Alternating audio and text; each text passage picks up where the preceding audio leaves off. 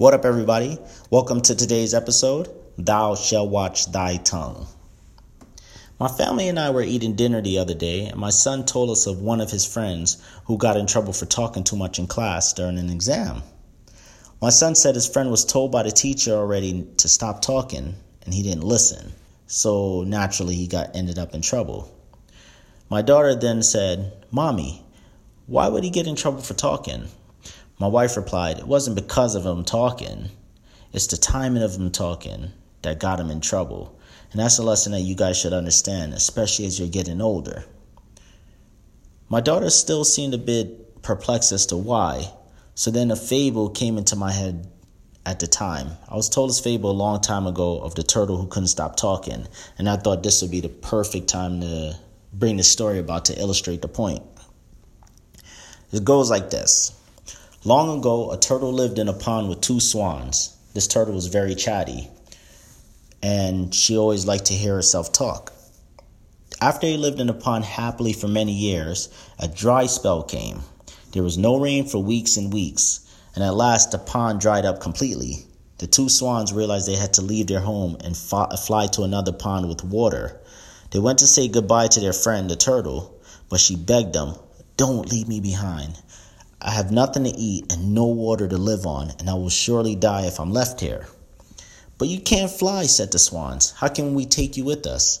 Take me with you, please, please, the turtle pleaded. The swans felt sorry for their friend. Then, at last, they came up with a plan. They said to the turtle, We've thought a way to take we've thought of a way to take you with us. We will each take hold of one end of a long stick. You must hold on to the middle of it with your beak and never let go. You must not talk as long as we are carrying you. If you open your mouth, you will fall to the ground with consequences. The turtle promised not to say a word. So away the, flan- the swans flew in the air, carrying the turtle on a stick between them.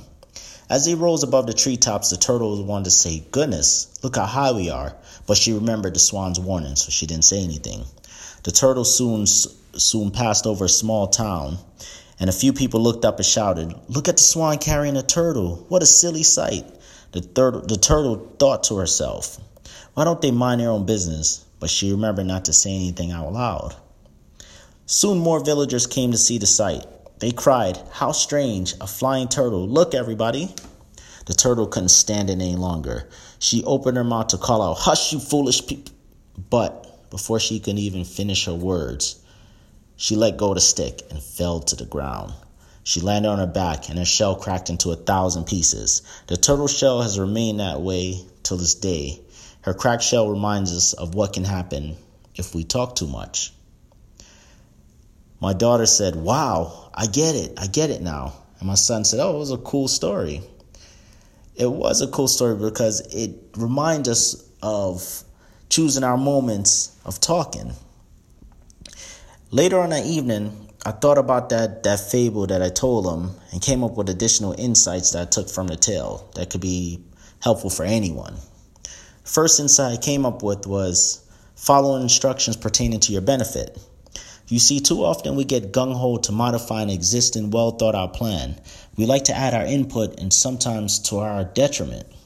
When I was in school, countless times I would get a set of instructions and just wouldn't follow it.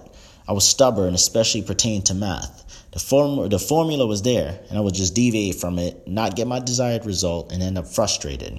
The swans had a great plan, and the turtle couldn't help herself to ruin it. I'm that turtle in many ways. See, there's clear cut ways to success in some areas, and they all they need to be is followed, but the methods tend to hurt us. So eventually, the goal is to learn and continue to improve and be wise about what we choose or when we choose to chat and when we should listen. The second insight I came away with it was, um, and this one I already knew, but still was a great reminder, is to don't be quick to insult others, or you will be the one to get hurt in the that hurt gets hurt in the end. Tongue tied, so don't mind me. Um, how many times have we got in trouble for flapping our gums when we should have stayed quiet? Better example is when we partake in gossip or throw unnecessary shade at someone. At the end, that negativity will only come back to harm us.